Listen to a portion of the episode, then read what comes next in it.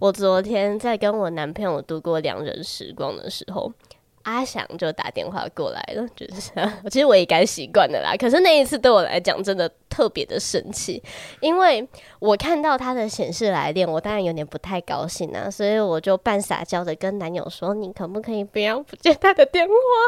但是我男朋友这样很挑衅的，就这样子把他的通知这样子摆给我看，然后手缓缓的从左边拉到右边，把它接起来。对，然后就一脸哈哈，我要接喽。然后我超不高兴，我就一直在他们讲电话的时候发出一些怪声，就是你。然后阿翔在背景就是隐隐约约有听到我的声音，他就跟我男朋友说：“哎、欸，你家有养猫？”结果我男朋友这样回他说：“没有啦，是狗在叫。”什么意思？你这个母鸡娃娃，我虽然都是以吉娃娃自称，但是你也不可以这样啊！汪汪。你以后要不要自己真的先回避一下？完蛋了，他们现在越来越夸张了。我觉得，我觉得阿翔这次没有错，你知道吗？我男朋友这次给我越界了，要不要给我反省一下？好赞哦！好，接下来进到我们今天的短篇合集。第一篇是来自 Joanna。前男友在趁现任女友出国的时候，直接找我来做爱，但是我在做爱途中一直出戏，因为他的包皮真的好长。我在犹豫要不要告诉前男友去割，但又怕他他的自尊心受创。如果可以，我真的很想直接带他去割一割。哇，这让我一直想到大木博士的面镜，然 后 一直跑到我的脑海里面，到底是有多长啊？我很好奇，男生的包皮和自尊心是不是用同一块肉做的？为什么要你去割包皮，会间接导致你自尊心受创啊？我不知道，因为我没有包皮过长这个问题。但 Joanna 人很好，欸，诶，他。还直接去造福对方的现任女友，这个度量 真的太大了，可能他的容量会比男友包皮的容量还要大，好恶心。而且他的女友如果刚好又是去玩那一两个礼拜回来，哇，他下面甚至拆线然后愈合了，也直接换一个新的鸡鸡。OK，下一个是 Warren，他说我跟我女友交往已经五年多了，做爱频率从每周三四次到现在只剩一两次，其中一次还是完全没有前戏的做爱。虽然我女友是容易湿的体质，但可能是我太肉欲了吧。我非常喜欢只帮女友口爱，吃遍她全身，等一切都做好做满才进入正题。可即便是这样，我们最近做爱的次数又降低了，女友总是只顾在那边玩她的手机，求欢时也常常拒绝我，我不知道该如何是好，想找炮友，但是又觉得对女友很抱歉，不知道叶家跟伊宁有什么建议。OK，这就是科技冷漠的终极进化，科技性能感。现在要找能花半个小时以上做前戏的男生很稀有诶，我听起来其实蛮难过的。不然就是很有可能你女友刚好是那种不喜欢被口交的类型啦。耶加，如果说你的对象啊，他在你这么卖力做前戏的时候，直接泼你冷水说啊。不用了，直接进来了。你会作何感想？看，我一定会气到用屌把他手机拍掉，就不要再玩手机了。要玩就玩我的屌。对。嗯，我是觉得微润不用太放在心上，因为呃，改善这个最好的办法就是你真的去找一个你喜欢，然后他也喜欢你的人。那听起来对方真的好像不太喜欢你。可以讲出来。Oh so sad，我很抱歉。下一个，啾啾。男友因为家里出了各种事，还有工作的关系，所以最近很少见面。刚好又遇到他阿嬷过世，所以真的好久没有做爱了。按捺不住的我找上了以前的炮友，约在对方的家里做了。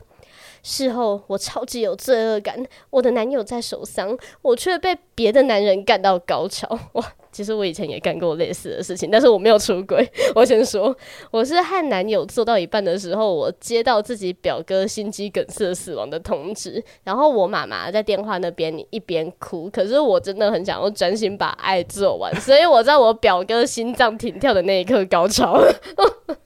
你是不是真的很讨厌他？而且我们现在录音这段时间刚好鬼门开，你确定呢？没事的，哎、欸，我前前后后分享这个故事，我觉得有超过五次。但是有一件事情我一定要抱怨，就是传统的守丧是非常非常麻烦的。叶家，你有参加过那种你的亲戚走丧礼，可是他又是那种非常传统的类型吗？有，但是我没有参加完整个流程，我觉得我很幸运，因为那真的是超级繁琐，对不对？每个人点到最后都会，你分不出来是因为他很难过，还是他很不爽。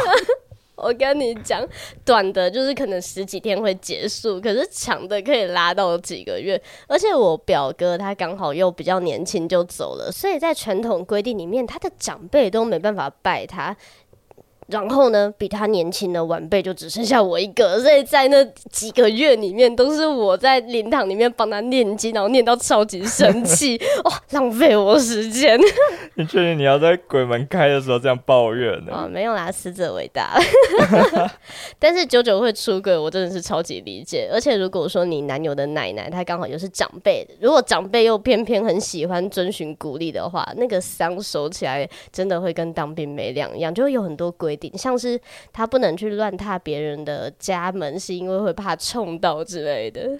OK，我们真的非常能够理解舅舅。下一个是丫丫，他说：“我是一个男同志，我一直认为交往对象不用太好看，但鸡鸡一定要大。虽然我还是国中。”哈，怎么回事？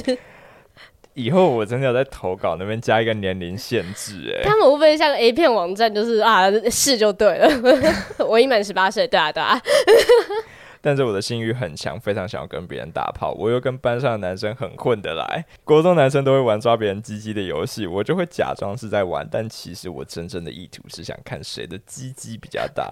运气好抓到比较大的，我就会去暗示对方。我知道这样可能会让有些人对我很反感，但我真的好喜欢大鸡鸡。而且跟我年纪差不多的男生，他的发言好危险，好可怕。他喜欢未成年男生，你这样长大真的没问题吗？你要不要把你的学校名字报出来？我现在就去举发你啊！怎么会有这种人？醉翁之意不在酒，我就不会这样抓别人鸡鸡啊！你没有玩过这个游戏吗？这他妈的还是一个流行的游戏吗？是我。国高中的每一个男同学的每一个下课都抓过对方的鸡鸡，但是我跟你讲，丫丫抓鸡鸡是不准的，因为有些人的鸡鸡他可能一开始是大，可是他勃起之后就不会再变大了。OK，这就是社会人士跟国中生的差异，看到了吗，丫丫？哦，我没有越屌无数，你不要把我讲成这样。总之，我不希望将来有任何一个未成年受害，也希望小朋友不要没事听我们的节目。我们目前遇到最小的听众好像是九岁，太扯了。你们先去听一点别的，古癌之类的好吗？就学一下怎么理财，不要光想着打炮，拜托了各位。下一篇是酷。他说：“我刚生产完的第一天，趁老公在睡觉的时候偷看了他的手机。等一下，是谁刚生完小孩？你哪里来的力气？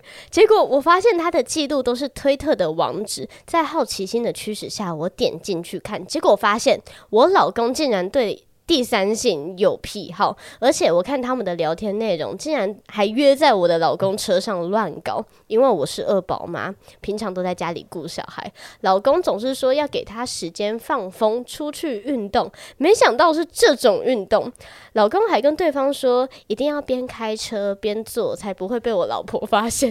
为什么？因为他那个定位就停在一个地方太久。对对对，这一切都太荒谬，让我很难接受。所以我在有。要不要就这样戳破这层纸，直接开门见山的问他，可以给我一点建议吗？带上假屌吧，假屌永远是正解，没有什么东西是假屌戳不破的，包括真相。笑死你，一根不行就两根。欸，如果是你的话，遇到这种事情怎么办？你说我的男朋友被第三性给吸引走了，如果他都可以跟阿翔 看。